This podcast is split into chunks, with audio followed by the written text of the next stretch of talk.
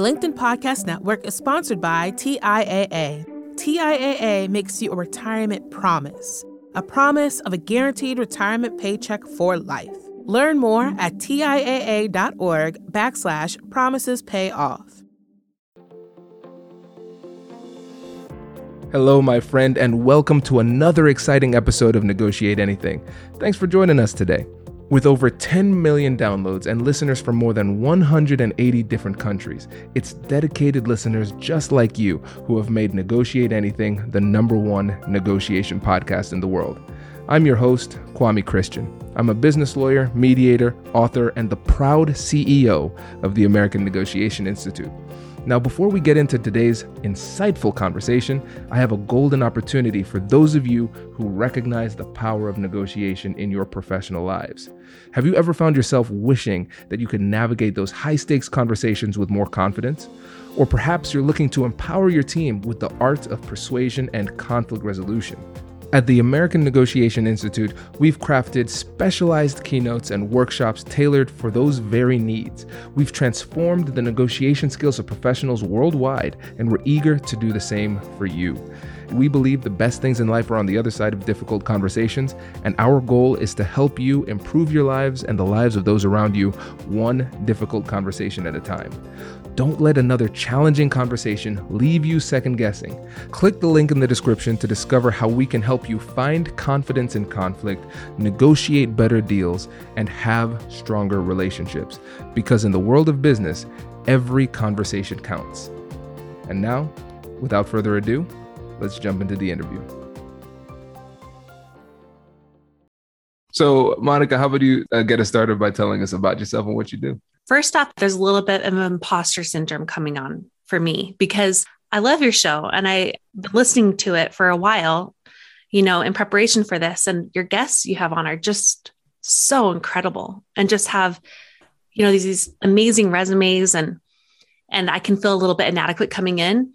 So I'll just start by saying I hope that this will help reach someone who also was like, what about me? Like, do am I at the caliber of, even just listening to the show? Does, does do I qualify? And yes, you do. And you know, my my primary work is I'm a podcaster on a show called About Progress, and we're a personal development show. But people might not know this about podcasting. It's a business, and it takes a lot a lot of work. And I've been kind of in my own little business school for the past six, almost seven years now of, of making this business happen. But as part of that, I'm also primarily home with four little kids. I'm about to have my fifth. And so I, I've I've got that as as well, those those whole set of responsibilities that can make my time extremely limited and and, and flexible and all those things. But I, I love what I do on all sides. And I love what we get to talk about today because it's totally changed every part of my life business included. This is great. And listeners, um, I wish you could have heard that first episode because we it was magical. And what we're going to do is we are we're not going to recreate the magic because that's not possible. We're going to make new magic today new and magic. it's going to be even better. And so today we're talking about perfection and mm-hmm. the myth of perfection. And when it comes to negotiation, there are a couple of aspects that I want to explore here. Just first of all, recognizing that conversations, human interaction, relationships in general, these are messy. And um, perfectionism will hold us back because when we see a little bit of that mess, we'll assume something's wrong. So that's one thing. But then we can say, all right, I can see how perfectionism is holding me back how do I overcome it? And then mm-hmm. this approaches the other angle of negotiation, which is the internal negotiation that you have to have with yourself to overcome that and make those changes. So there are going to be two angles that we explore here. So, Monica, how about you start us off with just uh, your thoughts on perfectionism and, and share a little bit of your journey? I think it starts with my story because that's honestly was the the fork in the road for me and even getting down this path and and now becoming you know an expert in perfectionism. I was totally the stereotypical perfectionist the first 20 years of my life. I thought it was a thing to aspire to you know the thing to put on the resume or the thing you say in a job interview. Like tell me something good about you. Like what are your good qualities? I'm a perfectionist. You know that was one of the top things. I, I really think i aspired to be one all out of good intentions. I just wanted to be a good person a good fill in the blank, you know, whether that was a student, eventually a teacher, you know, a mom, like all those things. But what I learned in my young 20s is perfectionism, it follows a model and it follows an all or nothing model. How many of us say that? I'm all or nothing, right? And again, we we think of that as a good thing, but it it truly isn't. And we're going to talk a lot more about why that is. I'm just going to start with the story part. But that all or nothing model came at a high cost for me. Like, yeah, I was basically a straight A student at a really hard university. Yeah, I was like top of my top of my field, I guess, and all my extracurricular activities. You know, I yes, I could perform at high levels, but I paid a really, really heavy cost. And that cost was almost my life. I, I got to this point where I had really and I and I'm gonna say it honestly, like life-threatening eating disorders, mental illness, that all came at the cost of this high achieving uh, mindset that I was in. And then from there, I went into recovery zone. Like I was wanting to get better. I didn't want to pay those prices anymore. But in my pursuit of that recovery, I went to this other side of perfectionism that I didn't know was perfectionism. And for me, that was standing on the sidelines of my own life. I could still fulfill my responsibilities, you know, um, as a professional and within my roles at home. But for myself, for my own aspirations and, and ambitions, for my own goals, um, personal growth, everything was left on the sidelines because I thought the only way to change and to grow in huge ways that I really wanted to, I thought that could only happen through the all or nothing model. And that cost was so apparent to me. And I and I didn't want to pay it anymore. And I couldn't pay it anymore. I, I literally could not do it without sacrificing my family or my job. Like, or, you know, I knew the other costs could come not just internally.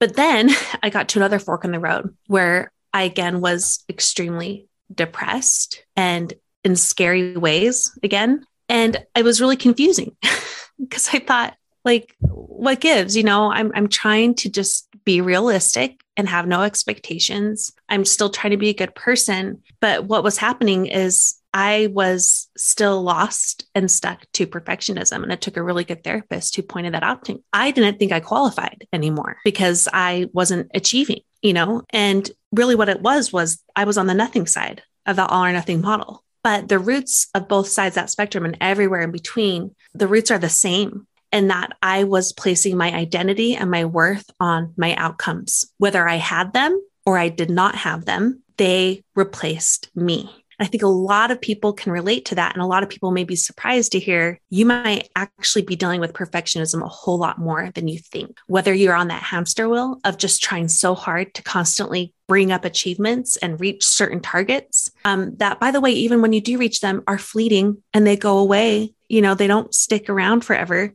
or you're just waiting on the sidelines. And, you know, figuring that out for myself came at that pivotal time in my life where I knew I didn't want my life to necessarily look different. Like I wanted my same responsibilities. I wanted my same children. Like I wasn't ready to like jump ship, you know? Um, but I wanted it to feel different. And in order to do that, I had to find a new way of thinking and being and striving, but outside of that all or nothing model that was really terrifying. But the nutshell version of what's come from that after, you know, seven years of this now, this grand, what's turned into a grand experiment, it was totally accidental, is I can honestly tell you I have grown exponentially, exponentially outside of the all or nothing model than I ever did as the overachieving perfectionist. And of course, as I ever did as the underachieving perfectionist. It's advanced every area of my life and some that are pretty surprising, like I never counted on. First, Monica, I want to say thank you for for sharing that. I know it's probably not easy to always to share your story in such a vulnerable way, so I appreciate that. And it's it's like a, a part of you that you can control, you can manage, but I don't know if you feel the same way, but it's almost like you can't fully shake it. Um, it's just about learning to recognize it and put it in its place when it comes up. And one of the things I want to explore briefly is what impact did perfectionism have on your relationships? You're bringing up the surprising way perfectionism affected my life the most. When I was that overachieving kind, I was on a pedestal that really felt good, but it was also very separate from people in my life. An example of this is when I did hit rock bottom, you know, as the overachieving perfectionist, nobody knew. Literally, no one. My roommates, my best friends, my parents, my my future husband who we were best friends at the time, you know. I, it was I just kept people at arm's length. I didn't want them to see anything but the straight A's or or how good I was at certain things or the way my body even looked, you know. But then that was true later on. What the the price I paid for perfectionism, even as an underachieving perfectionist, what were my relationships. When I talked about some rock bottoms I had, those rock bottoms were the way I was showing up to my little kids. Like ways that are totally not my personality at all. I'm not I, I typically am not like really a high strung or um, prone to tempers or, you know, anger, but I was. It was just like, it, it was just like a different person. I didn't recognize who I was. And at the same time, at the same breath, I was still putting people at arm's length. You know, they weren't allowed totally in. And that's been what has shifted so much in my life is I know better now that it's showing me and in you know in within my relationships that makes a relationship uh, that's that's been the surprising shift too there is that's the part of my life that's way better like that's that's the the part never expected like wow like getting off that perfectionism train is is going to dramatically change my relationship but it has yeah it's it's really shocking honestly because i think with perfectionism it forces you to focus on yourself. It's um, in a lot of different ways, and we don't stop and recognize the impact that our mindset is having on other people. And I know with a lot of people who struggle with perfectionism, I know I've I've done this in the past too. It's you you have this really critical internal voice but then that critical internal voice turns into criticism of others as well because mm-hmm. you start to hold them up to unrealistic standards. And um, if they, it's if they're not living up to those standards like that same criticism that you give to yourself you start to give to others. And there's almost like a sense of jealousy of the freedom that other people have. You just messed up and you are emotionally okay. Hold up. Let me criticize you. You cannot be okay with this. That's true. And you know my husband and i were actually talking about this the other day because there's like been some behind the scenes stuff happening on my podcasting you know path right now of people just like not owning their mistakes and it just being like really hard to work through. We just talked about that. That's part of it. Like when when you get off that perfectionism train you can own your mistakes better and just say you know what? Like I, I actually did this yesterday. So i forgot to pay somebody. And they texted me and said hey i didn't see that come through. I was like oh my gosh. And instead of being like oh my assistant you know that's her job i i'm sorry or oops you know i tried and it didn't go through like no i'm just going to say you know, I forgot. I am so sorry. Let me take care of that right now. And just like how much better that feels on both sides. But that's what we do with that shield of perfectionism. We just, we want to hide all the weakness. But instead, that just, oh, it doesn't feel good on both sides. But it's also just setting yourself up to fail in bigger ways. And as we know, with within life and business relationships, that's the heart of all of it. Hello, my friends. Before we get back to today's episode, I want to ask you a question. Have you ever wondered how to elevate your team's negotiation game and how you can help the folks on your team have better, difficult conversations? At the American Negotiation Institute, we offer transformative keynotes and workshops tailored to empower professionals with top tier negotiation and conflict resolution skills. Whether it's a keynote for your next event or hands on training for your team, we've got you covered.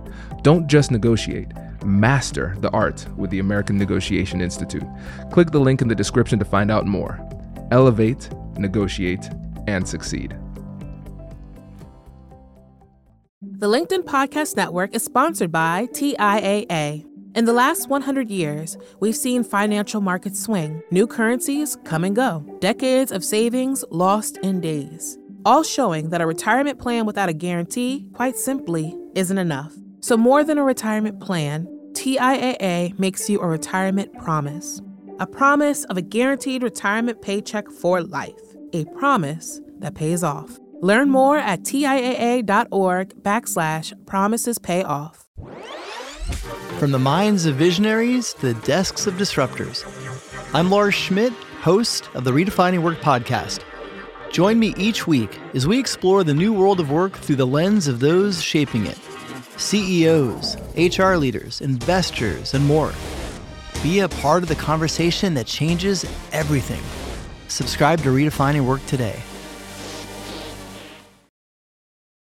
100%. And, and tell me if you can relate to this, because one of the scariest things for a perfectionist is failure. Even scarier is success, because it's like, all right, great, I competed, I won. Yeah oh man, people are going to expect me to win even more. I have to compete again. Oh, oh my God. Oh, their expectations are even higher. Mm-hmm. Oh my mm-hmm. gosh, what am I going to do? And it becomes terrifying. And it starts to feed into this imposter syndrome where it's like, wow, I've gotten to this high level. I should not be here. I don't deserve it. I see my imperfections. Other people don't. And it's only a matter of time before people can see behind the mask and they can see I am not the person that they think I am. It is a terrifying place to be when you are afraid of losing and also afraid of winning. And it really just means you're kind of afraid of living. There's like that's a snapper one right there. I that needs to be cross stitched because that's so true. It's so sneaky perfectionism. And I feel like people get caught up in that cycle on both sides. You know, like if they're on that hamster wheel and they get there and then they're like, I, I can't stop. I have to keep going. And it has to be at this rate because that's what I did to get here. And in order to stay or to get to the next point, I have to stay here. Or for the people who are on the sidelines who are like, that's going to come too high a cost. So I'm not going to try like that because then that means I have to maintain it. You're right. That's re- a really sneaky one. Mm-hmm. And it's it's one that people don't see. And the the thing that we have to do is we have to we have to work through it in some way it takes work in order mm-hmm. in order to overcome this and especially when you think about it just from a, a psychological perspective um, you, we have the phenomenon of neuroplasticity so the more times your brain goes through a certain thing, the more your brain is able to do that thing in a more effective kind of way. It's like your brain literally changes with activity. So what we're going to do is we're going to run into run into a situation where we have 20, 30, 40 years of repetition, perfectionist. We mm-hmm. are well practiced. And so now we have to undo all of those neural connections by creating new pathways. It is really tough. And so, can you walk us through that journey of how you were able to make those changes? And it's really reflective of the journey that I I help. I coach primarily women who are on that path. And you know, it can take a, on a couple different shapes, whether it's professionally or just personally.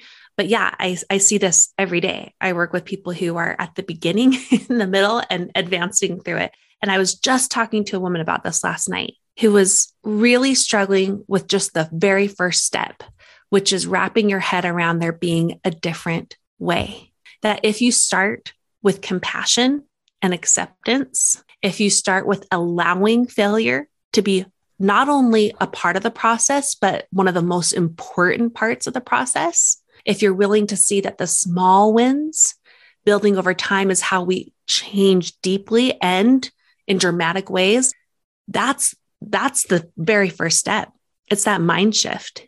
And that honestly is the hardest part, I think, because we are holding so firm to the models we've been both taught and and given or modeled, I guess, the models we've been modeled that this is the way we change. This is the way you become a success. It is, it's like trying to swim upstream, you know, in a really, really rapid river. I'm just like thinking yeah. of like if you've ever been river rafting, it's like basically it's real it seems impossible in the beginning. And it kind of is, right? And and that's where where you really do need to start. And I know that to be honest, I have a hard time when people only talk about mindset. I think it is so important, but we need the practical side to it. So don't worry, we're going to get there. But that is where we have to start. And the reason why is because if you don't believe in something, you're not going to do it. So the first place I start with people is they both have to believe in and practice what I call the process. And the process is so simple, but it's small wins build over time. And this is what is the progress model. It's growing outside of perfectionism. And as part of that, like I said before, these mindset shifts of allowing failure to not be just part of the process, but an essential part to the process. How that looked personally for me was, you know, seven years ago when I was like, oh, crap, I'm still a perfectionist and it's ruining my life. Every part of my life, like the most important parts of my life, are still being distracted by this. I just, you know, I, I know I had to change.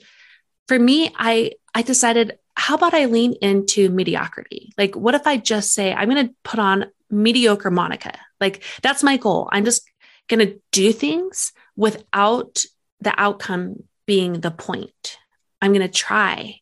And that alone is what just that mindset if I'm allowed to just try, I'm allowed for things to not go well, I'm allowed for nothing to be successful. That alone is what started the bigger picture of my life changing completely. So let's start with the mindset. Own own what it really looks like to grow outside of perfectionism. It's it's the truer more sustainable way. That belief has to be has to be part of it. 100% and, you, and you're so right. And, and going back to your metaphor of the stream i think that's so powerful because it's difficult to swim upstream. But i think what makes it even more difficult is that a lot of times we don't even realize that there's a stream going in this one direction not even realizing that there is another way that is yeah. possible. So it's such a massive paradigm shift that I think people can be almost blind to it. It's like, how do I change something that I didn't know was changeable? Right. And uh, I, I think just bringing that level of awareness to some of those cognitive distortions and the mindsets that we do have is, is the first step, recognizing that there's another way, but we often miss it. Friends, this isn't just Monica. Like, I hate talking in third person, but it's not just me. Like, it's not just me, like, oh, I tried this out and you can trust me. This is actually science research backed. Like the best scientists of our times, the best sociologists, the best psychologists. And let's go back to one that was like like one of the fathers of psychology is Carl Rogers. This is what he says, okay? This is what he says, quote, "The curious paradox is that when I accept myself just as I am, then I can change. That's why that belief matters so much. Like making space for the humanness in us does not prohibit us from growing exponentially. It's actually the very way to change in the ways we want. This is so great. And so, a couple things. First of all, I agree. And second of all, I, I love that you're citing Carl Rogers because, of course, he's a Buckeye. Oh, I yeah. didn't know that. People don't know that, but he is an Ohio State grad. That hence brilliance you know that's it explains everything yes yeah so this is great you're spot on and i think it's really important to, to talk about the science too because it's not just the fact that oh this is just something i think or you think or something no mm-hmm. this is peer reviewed extensively researched that like the process that you're talking about like there's science behind it so so important and so you talked about like the mindset part and then you mentioned talking about making it more practical let's talk about that practical element too okay, this is where the rubber meets the road. And it's where that belief is really going to be challenged because right away you're going to want to go for the big steps, the big action. And I think a part of that is because there's something so alluring about the idea of overnight success. And to be honest, that's part of the upstream, like the upstream swim I still have going on all the time. I'm like, oh man, I would sure love to be an overnight success now. like it would be so nice for that to happen. But uh, that's a false idea. it really is. If you really break down people and their success, there's a whole lot more story to it. And also, if there wasn't, there's a big fallout pretty darn quick after that overnight success. So, anyway, let's talk about that another time, but that, there's science behind that too. But the, the rubber meets the road is where you have to take that belief of small wins building over time and failure being a part of the process and put it to action in that same way.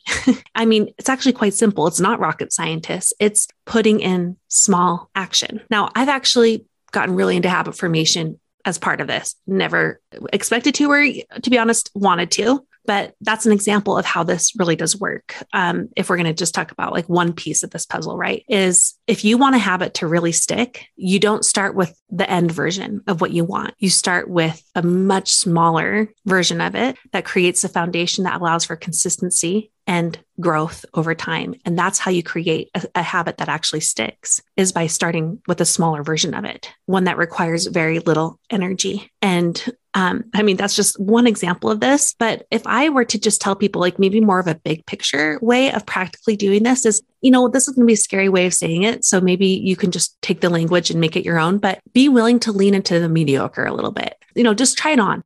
Test it out, actually. Just do an experiment like I accidentally did. Just say, like, what would it be like if compassion were part of the way I worked on myself or my business? what would happen if I decided um, the small ways that I worked on myself and my business could count and that I could like objectively look at my mistakes and and help them and let them teach me what I need to do differently instead of getting down that shame spiral. And what could that look like? And just even the smallest ways. I mean, let's go to Greg McKeown. I love his book Essentialism, but Effortless I love too because that one really helped me simplify a ton of what I was still overcomplicating of what was essential in my life. And really he sees the heart of it there is let's let's make it easy. What if it didn't have to be so hard? Like what if we really asked ourselves those questions? You want a habit? What if there was a simpler version of that habit that would create the feeling that you're still needing or the support you're needing? What if you need a business plan? Well, what's a simple version of that business plan? What if, you know, you need a pitch that you can have? But what would the simplest version of that be? Let's let's start there with that kind of experiment. This is this is great and I'm I'm smiling a lot because it's just, you know, the the perfectionist inside of me is just freaking reeling. out a little bit. Yes, as he and I think back about what you were saying about habits, and I think I mentioned this last time we chatted too. Like um, Charles Duhigg, The Power of Habit. We have Atomic Habits, James Clear. Like I read all of these books, and they say, yeah, you could probably build like one or two habits really in the course of a year. And I was like, that's cute. They didn't study Kwame Christian. I'm going for ten. And then at the end of the year, I had no habits. You Yeah. know, I was like, the thing that's so frustrating.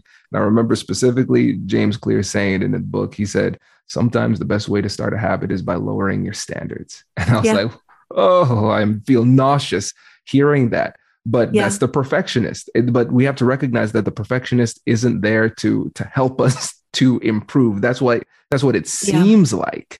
is really there to keep us trapped and unhappy ultimately. Mm-hmm. And you're right, simply lowering your standards strategically so you can actually Yep. do something is really the secret sauce in, in so many of these situations.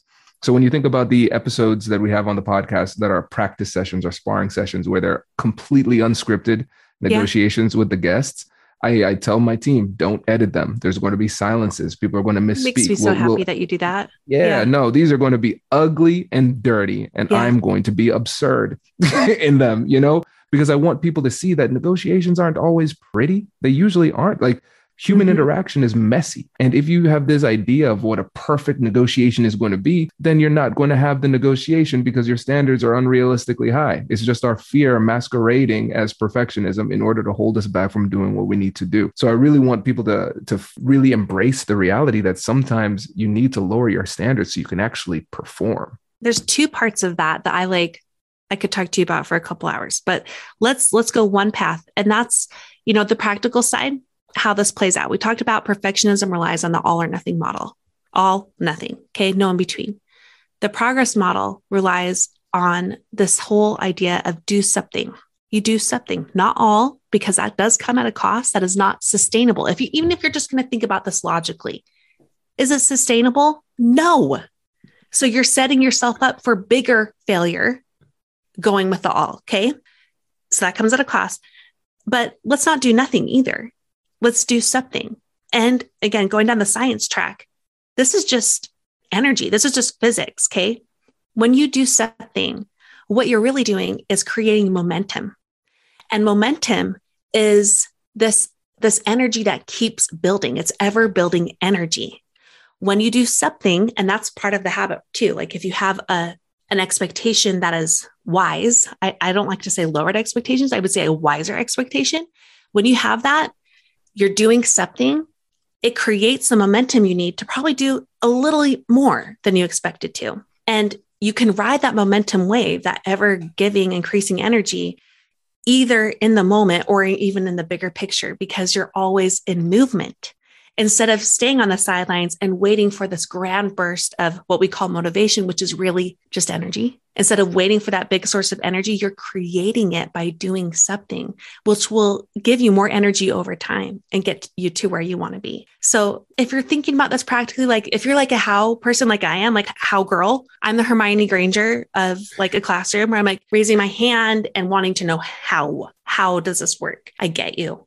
let's start with that mindset shift and then let's focus on taking action in that do something model and let that momentum like let it teach you what is what you're actually capable of over time it's pretty incredible i love all of this and i'm going to make a an interesting turn in this conversation think about the level of power or how empowered you feel as yeah. a person today mm-hmm. versus how you felt when you were just in the throes of perfectionism? How does it differ? I just love talking to you because you cue into all these like secret parts of what it looks like to both recover, like work on perfectionism, but the benefits of doing so. This is another huge piece of the puzzle. It's identity. You know, I actually mentioned that earlier, kind of sneakily, like that my worth was based on my outcomes. That was my identity, which means my identity was always on this faulty, shaky ground another surprising benefit of of growing outside of perfectionism is that my identity is totally separate from those outcomes. It's not to say they're not challenged. Like I've had some of the biggest disappointments of my career this year in ways that me as a non-crier cried for like 2 days straight. And my husband was like, "Well, what's wrong?" you know, I only see you well up with tears like once a year. Um, you know, but it's still, I have this foundation that is so internal, so separate, so based in values and like richness and depth that helps me continue in this process. So it's identity. If you want a bigger picture reason of why why let go of the all or nothing model, it's that. It's having this foundation inside you that helps you ride through all the storms. And I'm talking both professionally and personally. I have two kids with really significant special needs. Um, we've been through some really hard financial things the past few years, you know, like I said, big career disappointments, but I have felt like myself through it all and been able to to move through it in a different way than I ever would have been able to before. Yeah, it's it's remarkable because it's almost as if by letting go of control you gain more control. By not trying to reclaim all the power for yourself, you actually become more empowered. Mm-hmm. And you are allowing yourself to see yourself objectively and accept yourself through yeah. the process, which allows you to be more accepting of others, you know? And so the the ripple effects of overcoming this just reverberate throughout your life. And so I really want to hammer that home. And so people are like, but I thought this podcast was about negotiation. Yeah, listen up. I'm glad you made it this far.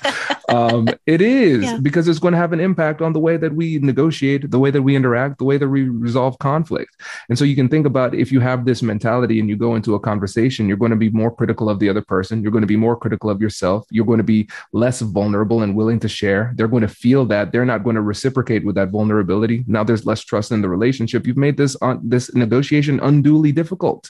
And so I think what people need to realize is that this is one of the, those secret types of things with your mindset that changes the game when it comes to your negotiations. You come here looking for tactics and strategies exclusively, you're not going to get it because you'll get the tactics and strategies and wonder why they don't work because yeah. you have the wrong mindset.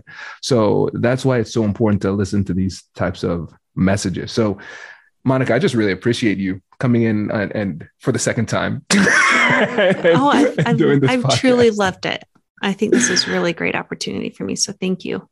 Yes, it's my pleasure. And so people are probably saying, listen, I like this Monica lady. How can I get more of her? So can you let them know how to get in touch with you and remind them about the podcast too? Of course. Yeah. I feel like I'm just getting fired up too. Like we're just about to get some spicy version of me coming out. So if, if you'd like to learn more, I join me on my podcast. It's about progress.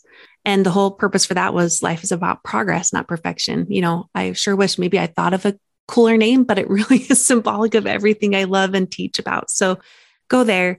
And for the women in particular who are listening, I have a whole free class for you. The men are welcome to take it too, but it's about why women in particular must do habits differently. And um, like you've probably learned in our conversation, is I like things to be research back, just not like a quick Google search or Monica experience back there's a whole lot of research and i'm not just saying you know a couple years decades and hundreds of scientists of research about why women in particular have to do habits differently. And it's not because we're weak it's because we're not robots. And i think that again this transcends just our gender too. It's it's for everybody who has to have flexibility in their lives. They can find that class at aboutprogress.com slash habit class. I'd love to have them in there. Appreciate it. Monica thanks again for joining us. Thanks for having me Congratulations! You've just joined an elite club. By listening to a full episode, you're now officially on the Negotiate Anything team. So, welcome aboard. What most team members do is they subscribe to the podcast because that allows them to automatically get the latest episodes of the show. The best things in life lie on the other side of difficult conversations. Keep learning, keep practicing, and keep getting better. Your relationships will improve, your career will soar, and you'll have the confidence you need to get the most out of these crucial conversations. Again, thank you for joining the team. We're excited to have you, and I will see you in the next episode. I'll catch you later.